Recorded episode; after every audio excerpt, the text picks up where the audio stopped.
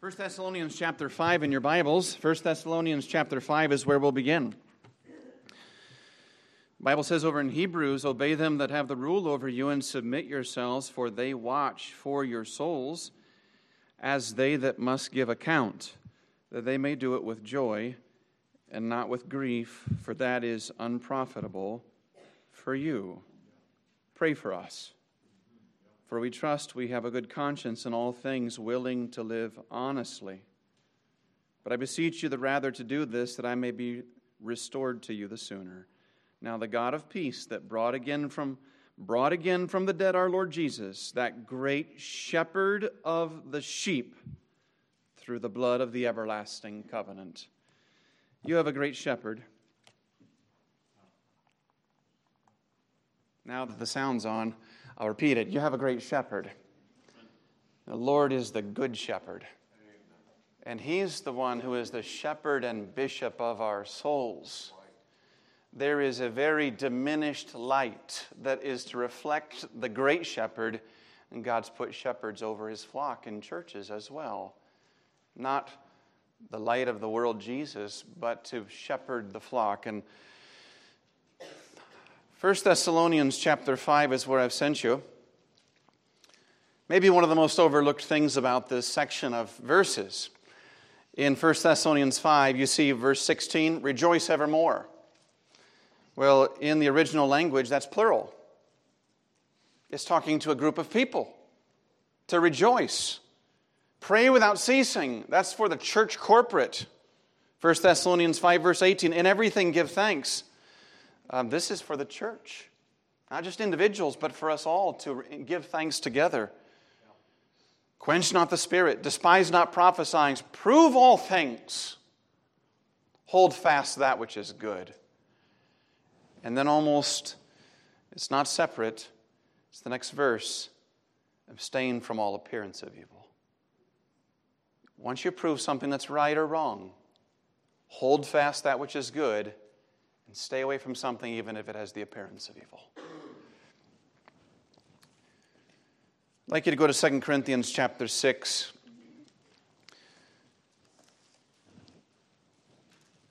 There, there are some evils in this world that are so dark and so vile and, and so deceitful, so slippery. There are cults, there's one called the Way and it is slithery like a snake. It is a, it is a web. It is so it is so full of guile. There are other religions that are cults, but they're not as wily as that, though they are as dark. And then there's some things that, like tonight, it's something that to this point, I think the majority of people would say the first two seasons of a show about the Lord Jesus and his ministry on earth, they would say it's fairly tame and pretty good. I've heard people say that it was very helpful, this movies series. And I would immediately warn you be careful getting your Bible doctrine from the television. Years ago, we said, be careful getting your Bible doctrine from the History Channel. Now we say just from all television because everything is a reality TV series. This is, I, I share with you an illustration from when I was in college. I'll just put it as though I'm giving it to you, and there was, this is the way I heard it. You're working outside and it's very hot. It's a typical Tennessee hot day. It's burning up. You're sweating. You've been working for hours. And the thought of getting something to drink, even right now saying this, some of you are getting thirsty. The thought of something to drink sounds so good. And Pastor Lang pulls up to your driveway. See, I've altered the illustration a little.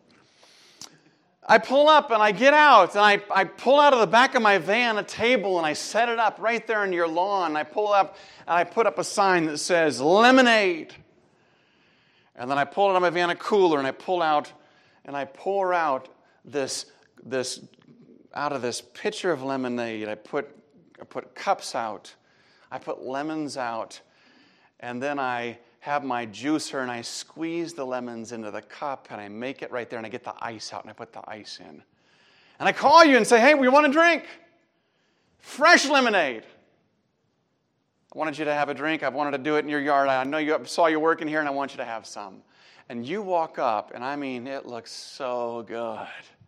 You can almost see the condensation running down the side of the glass and the ice inside. And you say, Pastor, that's so kind. And I say, Go right ahead. And as you reach for an ice cold glass of lemonade, I pull out of my pocket a box and I shake it. And you've got the glass up to your mouth, and I say, Hold just a second. One more thing and I pull out a box and I rip the top open. I say, Give me your glass. And I take it and I just dump a little bit of these green pellets inside it. I get out a spoon, I start mixing up the pellets. They don't mix. You're seeing pellets kind of swirling around with the ice on the inside. And now you're wondering, what is Pastor trying to do to me? And you take this, you say, What is it? And I said, Oh, it's nothing. It's just, and I hold up a box. It looks like a wedge of cheese. By the, morning, by the way, this morning when we sang Bringing in the Sheaves, I thought you said Bringing in the Cheese. I, I, it took me a second to process it. But I pull out this box, this wedge of cheese. It's a box. And it says, Mouse Proof 2, guaranteed to kill mice. And I say, Oh, it's nothing. I put it behind my back. No, no, no, Pastor, what was that? I said, Oh, it's nothing. It's just mouse proof, guaranteed to kill, kill, kill my. Don't worry about that part. Um, I said, By the way, do you know? I want to tell you, I would never hurt you in any way, not purposely. But do you know how much of this is inert and how much of these this is active ingredients? And I could hold up a box and you could see it's true, even today, mouse proof too. What percentage of it is inert? By the way, what's inert mean? Inactive, harmless. So, what percentage of mouse proof 2 do you think is harmless and inert? Anyone have a guess? 97%. You're close. Don't answer if you already know this, okay? 99.5% inert. Whoa, he's getting closer. It's not, it's not 100%. It's 99.9 Nine five percent Okay, then you go over to the active ingredient, so it's 0.005%. That's not the tenths or the hundredths column, that is the thousandths column. It is five thousandths of 1%. And I say, you'll be fine. You'll be fine. Just drink it, it's good for you. I mean, that much inert ingredients is practically like eating lettuce. And you just kind of look at me like, Are you sick? I said, Really, it's fine. And I, I hold up and I show, I show, it to you, and I show it, it says that it's guaranteed to kill mice within 24. Uh, don't forget about that. Never mind. Never mind. Let me ask you if I said, It's for you, you're thirsty, would you drink it? The worst you're going to get is a slight bellyache, maybe. Would you drink it? You're hungry. What if I reach in, the, in my van and I pull out a Happy Meal? Take off the top of the burger and sprinkle mouse proof 2 across it, and I'll say, I'll give you 20 bucks. Say, Pastor, what are you doing? You say, it's almost completely harmless. my question for you tonight is how much are you willing to put up with? How much evil are you willing to put up with? It's a good question. Brother Koning, when that illustration was given to me in college, it was about promise keepers was the subject. And then the teacher pulled out books and opened them up and took us to places where in the promise keepers books the leader of Promise Keepers, said that Jesus had homosexual tendencies because he was tempted in all points. like as we are. I'm telling you, that is blasphemy. And then he looked us in the eye and he said, Preacher boys in the class, how much are you willing to put up with in your ministries? Some things look very good. I just want to challenge you tonight to prove all things and hold fast that which is good. The series that I'd like to talk about tonight is called The Chosen. How many of you have heard of it at some point, maybe in news or somewhere? You've heard of The Chosen. Okay, so The Chosen. I understand they've already had two, two seasons of The Chosen, and in some ways, there were some good things on it.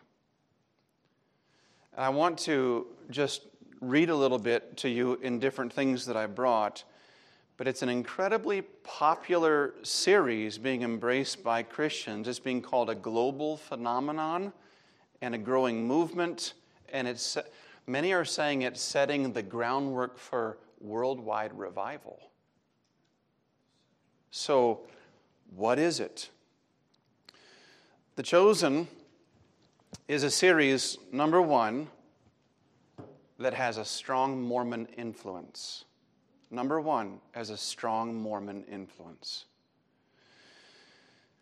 Well, I don't know if you know this or not, but almost all Mormon converts come from Christian denominations. You might be surprised to hear this, but it is a fact that the cults of today are conceived largely from Orthodox evangelical circles.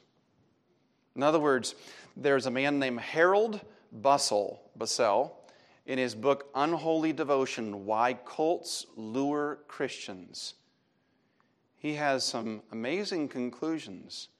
He says that the Western cults, a study of them reveals that many began in evangelical churches by men and women from solid Bible backgrounds. You know, maybe you've heard of the Unification Church. The founder is Sun Myung Moon. Mm-hmm. He was reared in a Presbyterian home. Jim Jones, you've heard of him? Jim Jones, the People's Temple. He one time attended a Nazarene church. Um, the one I mentioned earlier, The Way. It's a filthy, wily re- uh, religion and a cult. The founder came out of Reformed circles. Calvinistic circles.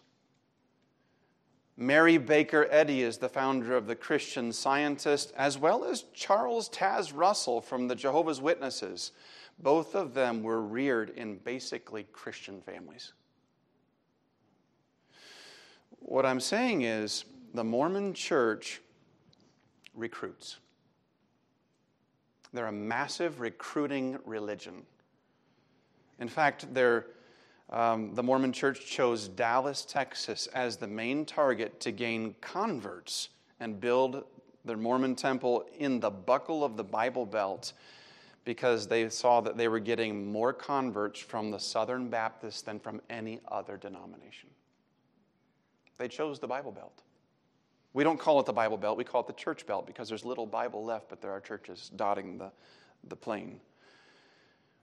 So I want to put before us, kind of just demonstrate a little bit about the chosen. The chosen is, is strongly influenced by Mormons. You say, what do you mean? Okay, so the producer is named Dallas Jenkins. He's an evangelical. I wonder if any of you have heard of someone named Jerry Jenkins. Who is Jerry Jenkins? He is the writer behind what popular series? The Left Behind series. Jerry Jenkins, over the past several years, has come to a historic low in his, in his production ability. And so when he, he um, got together with a group of Mormons who were very much looking to, for some way that Mormonism could be seen as a credible version of evangelicalism. We want to be received as just another evangelical branch. When these two came together, Jerry Jenkins' son, Dallas, they began working on this, The Chosen. And uh, the executive producer of the Chosen series is a Mormon, the distributor is a Mormon. Um, they used common Mormon sets for their, for their shots. Crowdfunding and media expertise is provided by Mormons. And I would like you to look at a passage of Scripture, 2 Corinthians chapter 6, verse 14. See, the Mormon church has had a long desire to be viewed by evangelicals as just another denomination and not a cult. So, this was a great opportunity. And I understand that there would be people that might tell me, Pastor Lang, there's, there's been no Mormon influence in the first two seasons. There's been no Mormon teaching, no Mormon doctrine introduced. But I believe that the issue might be more fundamental than that. Because the Bible tells us we're not to have fellowship with people or be unequally yoked. And while some might say, well, but this is a business venture. No, it is a business and venture to show the world who Jesus is and what the church is. They're defining Christianity. That is an unlawful yoking. 2 Corinthians 6:14 says, "Be ye not unequally yoked together with unbelievers." For what fellowship hath righteousness with unrighteousness, and what communion hath light with darkness? So, in a film that the whole point is to depict the life and ministry of Jesus Christ, 2 Corinthians 6 needs to be applied. The whole purpose of it is to show what the light is. And you're working with someone who does not even believe in the same Jesus. You know, isn't it amazing? Years ago, I would say it was 25 years ago, around that time, um, I remember a series. How many of you remember a series called The God Makers? Anyone remember a series called The God Makers? One, two, three, some? Okay. What was it about? It was exposing what religion? Mormonism. I remember going to the college library, checking out the series, sitting down there at the old VHS and, and watching the, the God Makers. And it was exposing the evils of Mormonism. And I was shocked. And that was back in those days. People were flocking to see the God makers, and now we have evangelicals embracing Mormonism. I believe that we ought to stay away from the chosen because of its Mormon influence. Number two, and tied to it, the Bible Jesus is not the same Jesus as Mormonism's Jesus. The Bible Jesus is not the same Jesus. Now, I'd like you to consider that the, the, the uh, Jesus of Mormonism is so different, it is staggering. In fact, maybe you already know this, but the, the Jesus of Mormonism is called Lucifer's brother. The Jesus of Mormonism was the product of a physical relationship between God the Father and Mary. That's not our Jesus. The Jesus of Mormonism is not eternal. The Jesus of Mormonism has not always existed. By the way, we believe in the eternal sonship of Jesus Christ. We believe, by the way, with Mormonism, one of the great places to start is with the Trinity because they don't believe in an eternal divine Trinity. They believe that Jesus came into being, was a person like us who, through um, his achievements, became God. And that maybe one day you can too through your achievements. This is not the same Jesus. The Jesus of Mormonism is insufficient for salvation, and so you have to trust in the teachings of Joseph Smith. You say, Well, Pastor Lang, I don't believe in Mormonism. I, that's, that's only right. I'm glad to hear that. But I want you to hear this that the Chosen's director, co writer, and chief publicist, Dallas Jenkins, has gone on record. This is the man who's behind it all stating that the Mormon Jesus is the same as the Bible Jesus. I'll just quote him. He says, I can honestly say one of the top three most fascinating and beautiful things about this project has been my growing brother and sisterhood with people of the LDS community that I never would have known otherwise. By the way, did you hear he said brother and sisterhood? What is he called, calling them? Christians. By the way, if Mormons are Christians, you don't need to lead them to Christ. There's no reason to witness to them if they're brothers and sisters. Learning so much about your faith and tradition and realizing, the as an expletive I won't use, for all the stuff that maybe we don't see eye to eye on that all, ha- that all happened, that's all based on stuff that happened after Jesus was here. The stories of Jesus we do agree on, and we, quote, we, he, talking, he and the Mormons love the same Jesus. That's not something that you often hear. He says, I mean, I'll sink or swim on that statement, and it's controversial, and I don't mind being criticized at all for the show. I don't mind being called a blasphemer. I've made it very clear that if I go down, I'm going down swinging, protecting my friends and my brothers and sisters. I think you ought to protect your friends. If I, had, if I have a Mormon neighbor and, he, and his house is on fire, I think I ought to rush in and try to help him. I mean, if, if he's got a dog attacking him, I think we ought to do everything we can to get that dog off him.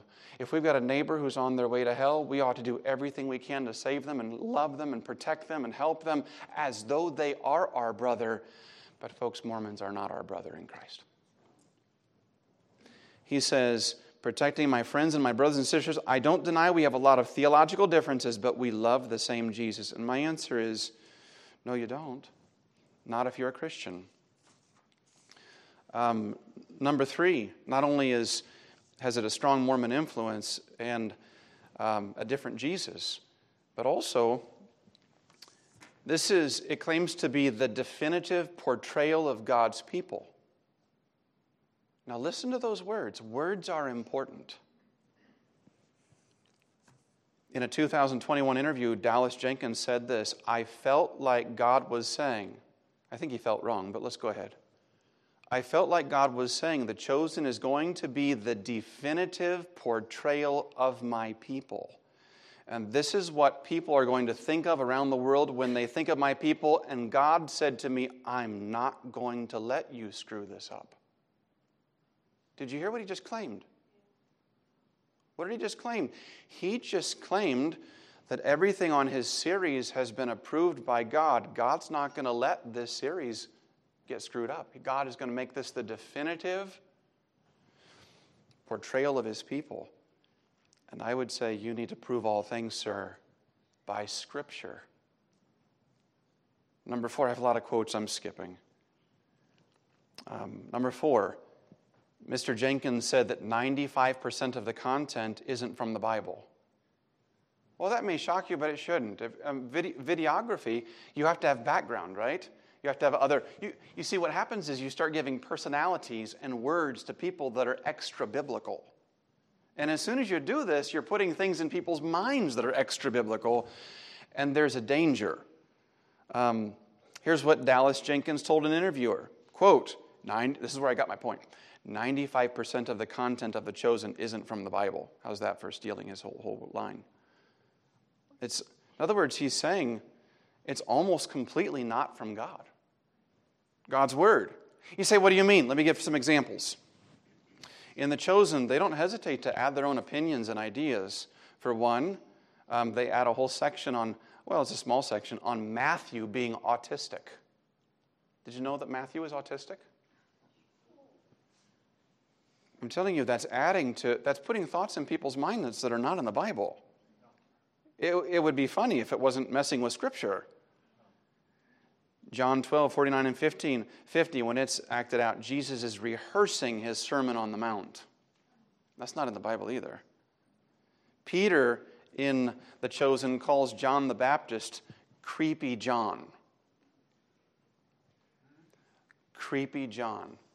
It sounds funny, but the scripture, what does the scripture says? It says that John the Baptist, Luke 1, would be great in the sight of the Lord and would come in the spirit and power of Elijah. To call John the Baptist creepy John, I don't believe, I, I believe that's creative liberties that have gone way too far. Dallas Jenkins says that the fictionalized stories he's created are plausible. Webster's dictionary says plausible means superficially fair, reasonable, or valuable, but often specious, meaning having the false look of truth. Hmm, he's right. Another, Jenkins put in the script that the Apostle Peter had a gambling debt that pressured him to fish overtime on the Sabbath. Hmm. And Mr. Jenkins implies, implies that the scripture itself is flat and boring and one dimensional. I begin to wonder if the man is saved. Not because I also have had times where I read the Bible and I don't get a lot out of it. And I have to say, Lord, help me to focus my brain. Lord, help me to concentrate. Help me to study. But when you begin to call good evil and evil good, and cults who do not know Christ, brothers and sisters, when you begin to portray these things and have a very loose and free hand with the Scripture, I believe it's a dangerous position. The Bible says we're to cast down every imagination every high thing that exalteth itself against the knowledge of God. Do you know where we get the knowledge of God? From the Bible. From the Bible. This would be closer to what I would call cunningly devised fables. There was a Jewish rabbi named Jason Sobel, who was one of Dallas Jenkins' advisors. So he'd go to him and say, What do you think about me adding this part to the script? What do you think of it coming from an Orthodox Jewish background? And when he asked him about Peter having a gambling debt and adding that in and fishing on the Sabbath, the Orthodox lost Jew said, That's not plausible. Now, what he just said was, I, being an Orthodox Jew, not a believer in your Jesus, if I heard that, I would say, That's not true. But it's a story about Jesus. And claiming to be the, the authentic Jesus of the Bible, and if a, a rabbi says, Well, these are all things that are obviously show that your, your, book, your book's not true. It's not even plausible. That's a problem. Sometimes the children of this world are wiser than the children of light. Number five, let's talk just for a moment about the person who plays the, act, the actor who plays Jesus. I don't know I'm going to pronounce his name right. His, I can get his first name. It's Jonathan. His last name is something like Rumi or Roumie, R O U M I E. And I just want to point out that Jonathan Roumie, the one who plays Jesus, is a fervent Catholic. Fervent Catholic. Um, very much into the New Age. He is a Knights Templar. Some of you will know what that means. In 2020, he was nominated for the papal Roman Catholic knighthood. He claims to have personal interaction with deceased Catholic saints, and he credits his Catholic faith as being foundational for his portrayal of Jesus. You understand that his celebrity status has come about as a result of this whole series, The Chosen. And this is what he's using now to push Catholicism.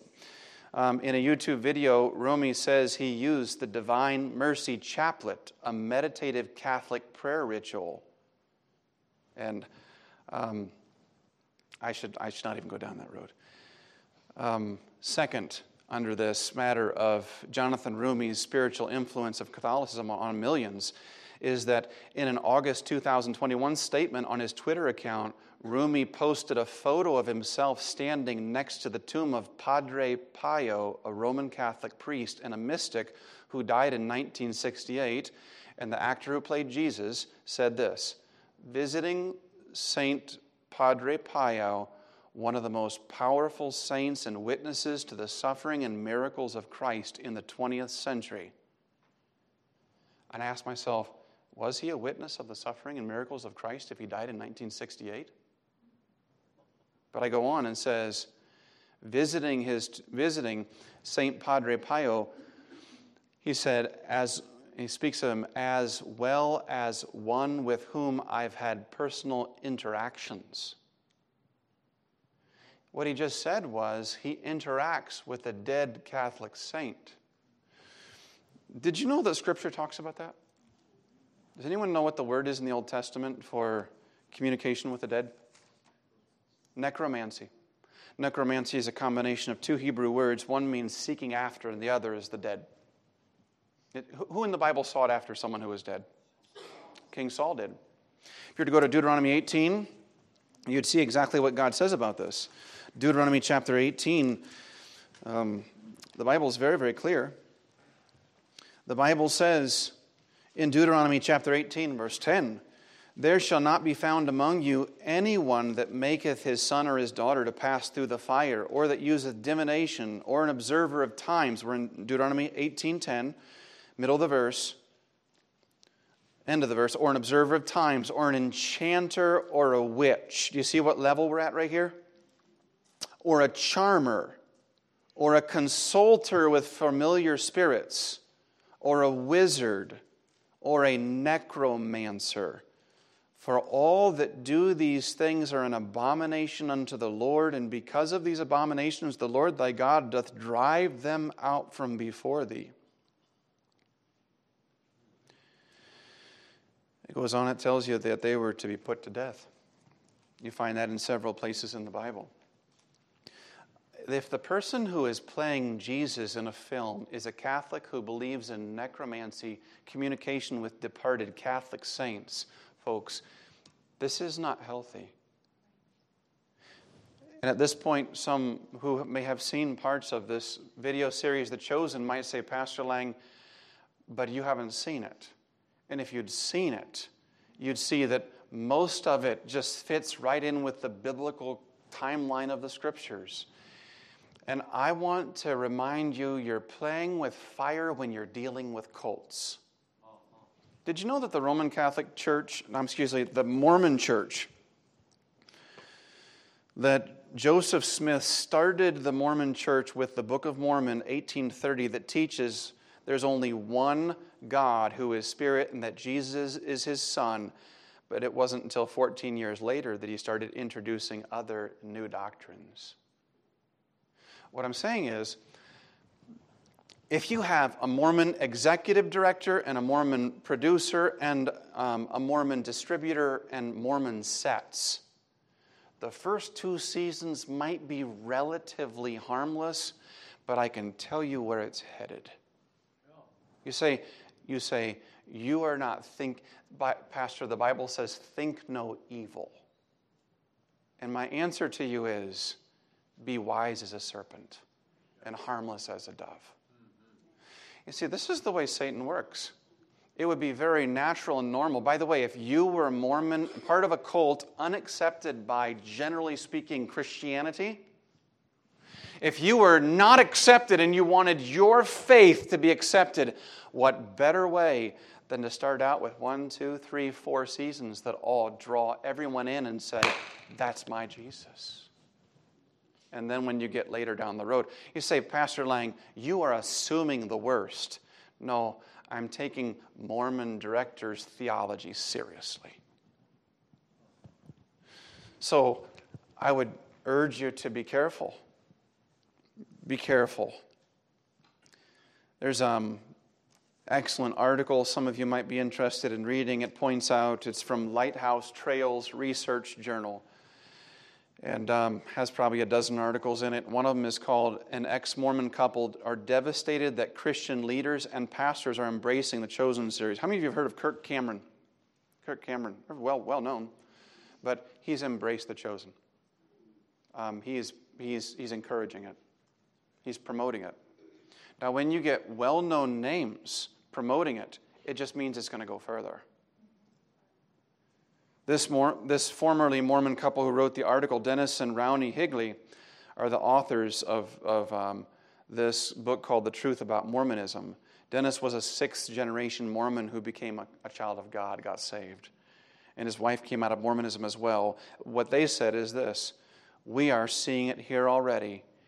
Former Mormons who left Mormonism and became true Christians are starting to turn back to Mormonism. Why not? If the Mormon Jesus and the biblical Jesus are the same, there's no need to leave their Mormon family and heritage after all.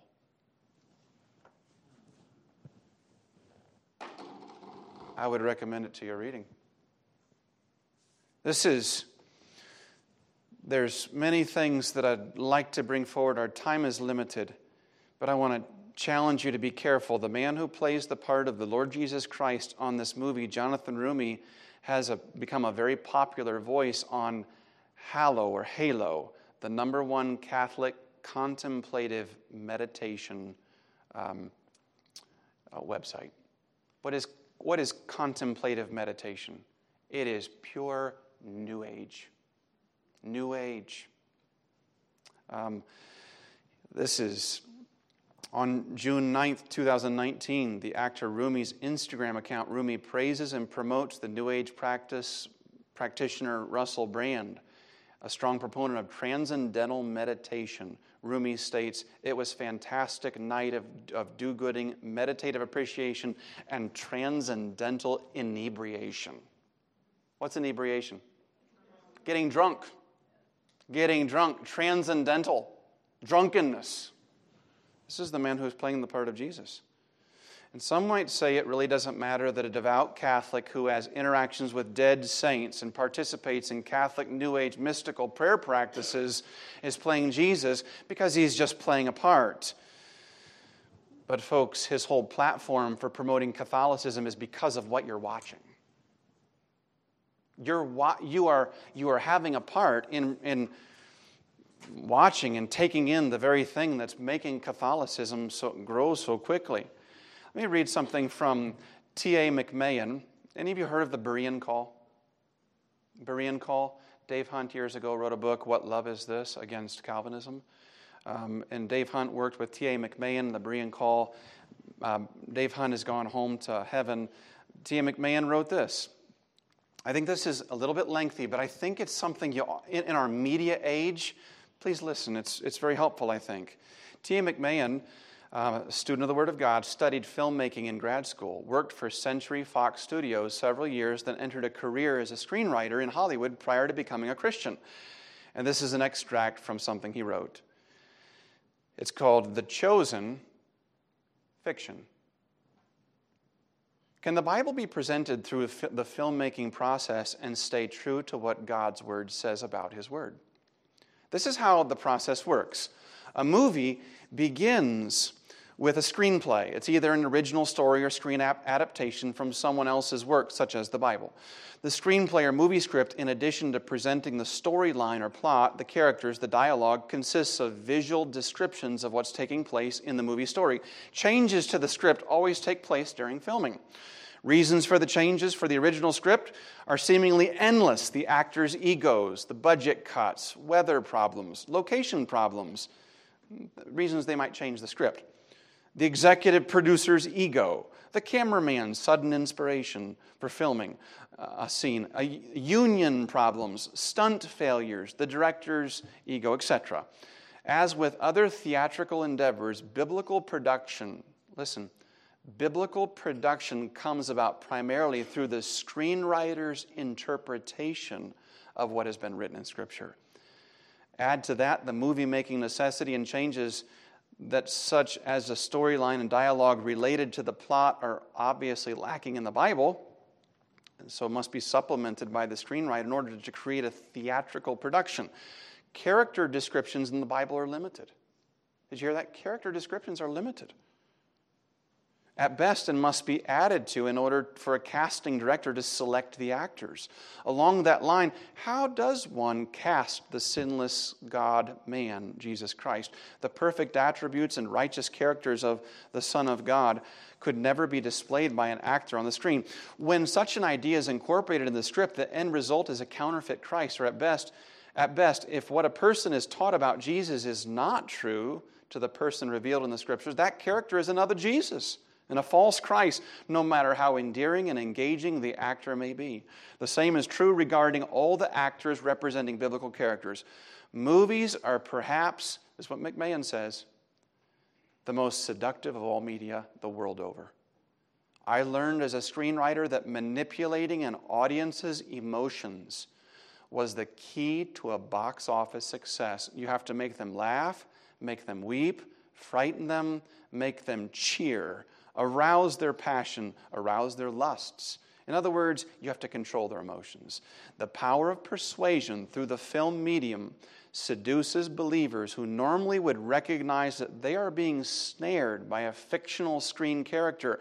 The comment most often given by those who enjoy the Chosen series is I really like a lot of the human qualities displayed by the Chosen's Jesus. It's so easy to relate to him. So the Chosen's audience has been conditioned to accept whatever the screenwriter, director, and other creative personal, personnel contribute with no apparent concern for biblical accuracy. Yet the greater number of viewers, many of whom have not read the Bible regularly, the images they watch are received as though they're actually Bible. I've been told that biblical movies are great motivators for people to check the Bible out. McMahon says, Really? And if they do, what happens when they can't find the movie scene, such as the gritty backstory of Mary Magdalene? The gritty backstory. You know, do you know what the Word of God? God, God wrote the Word of God in such a way that He was even careful in the way He said things. Furthermore, most people would rather watch a highly dramatized Bible story with little concern that it's fiction than read the actual words of Scripture. So says T.A. McMahon. Um, I need to cut it short. Let me just say a few other things. Um, the chosen tell in the chosen series, Jesus tells his disciples and viewers at one point, "Get used to different." And I want you to think about that. Get used to different. Galatians 1 says, if, you, if, if if anyone brings any other, any other gospel, that one which I preached unto you, let him be accursed. If an angel from heaven, any other gospel, let him be accursed. Says it twice. In other words, if it's different, don't. Whereas this, it, it says, the Jesus of chosen says, get used to different. And people might say, yeah, Pastor Lang, it was one line. And by the way, the chosen directors have been confronted on that line. And their response was this they said it, they said it was a throwaway line in a particular scene. But actually, that particular line, Get Used to Different, has become the motto of the series. And if you were to go out and look for chosen paraphernalia, guess what's written on the mugs and the t shirts and, and uh, well, I've got a list of it here hoodies, ball caps, Get Used to Different. It has become the motto of the series. January 2022, the owners of the series applied for a U.S. trademark for that slogan Get used to different. So, I have a whole section of quotes that are way too long. The executive producer, Mormon Derral Eves, in his YouTube for, um, channel uh, called the YouTube Formula, he speaks of Jesus as the ultimate unicorn. And he says, it's a lengthy quote. I'll put it out if you'd like to see it. He says that we've, got, we've had to target Generation X and millennial women. They're our biggest spenders. We've targeted the buyer persona of females aged 25 to 45. We targeted people who were the community, the school, the church volunteers. He talks about the essence here is the more you understand and relate to your audience and create content for them, the more YouTube will connect the dots and feed them the preferred flavor of ice cream, so to speak. Maybe it's the unicorn blank flavored kind, or maybe it's the Jesus kind. You feed them what they want to hear, so you sell it. What he's just said is that a big part of the chosen's popularity is due to adjusting the content to fit what the targeted viewers want. It's well researched. It's, if you were to read the rest of this, you would say that is market driven. You say, what's wrong with that? That's the, pur- that's the purpose of an executive producer, Pastor Lang. It has to have that. No, biblical Christianity is not market driven. It's true, it's top down, not bottom up. It is from God to us, telling us the truth, not us deciding what is truth to me and to you. This is, it's dangerous. So Last of all, let me just encourage you to do this. I want to encourage you to be careful. Be careful. Because the problem with so much false teaching is the first 19 minutes are so good. But it's when you get to minute 20, you don't even hear it. You don't even catch it. It goes right under your radar. Be careful.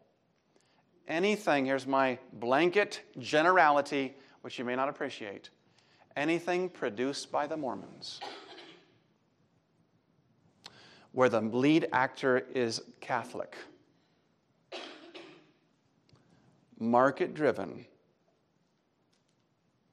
has no business in my life. So I realized that I realize that maybe you've seen episodes of it, and what you saw, maybe you didn't see it as being unwholesome. And maybe there's a challenge among in your mind saying, "Well, now I want to see what it does. Now I want to see where the Mormonism comes in." And I would challenge you to remember the verse that we're to be Remember what the Bible says about what is what is evil? What does it say? We're to be simple concerning that which is evil. Simple. If you know it's wrong, that's enough. I don't need to go on a hunt to learn more. If you doubt what I've said, I have research. Almost everything I've said tonight was from other people. Okay? Except the scripture, and even that was from God. So I don't take credit for any, any brilliant thinking. And if you'd like to see what I have, I have a couple books, I have this, and I want to challenge you. Be not wise in thine own eyes. Fear the Lord and depart from evil. Father in heaven, Lord, help us not to be thinking that we're so wise and we're so, it would be so hard to deceive us. Help us, Lord, to see that we, we are easily deceived. Our own hearts are deceitful above all things and desperately wicked. Who can know it? Lord, may we be wary. May we go to the book of truth to get the truth.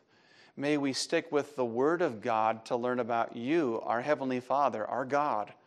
Lord, may we not look to anything on the silver screen to determine what we believe. In Jesus' name we pray. Amen.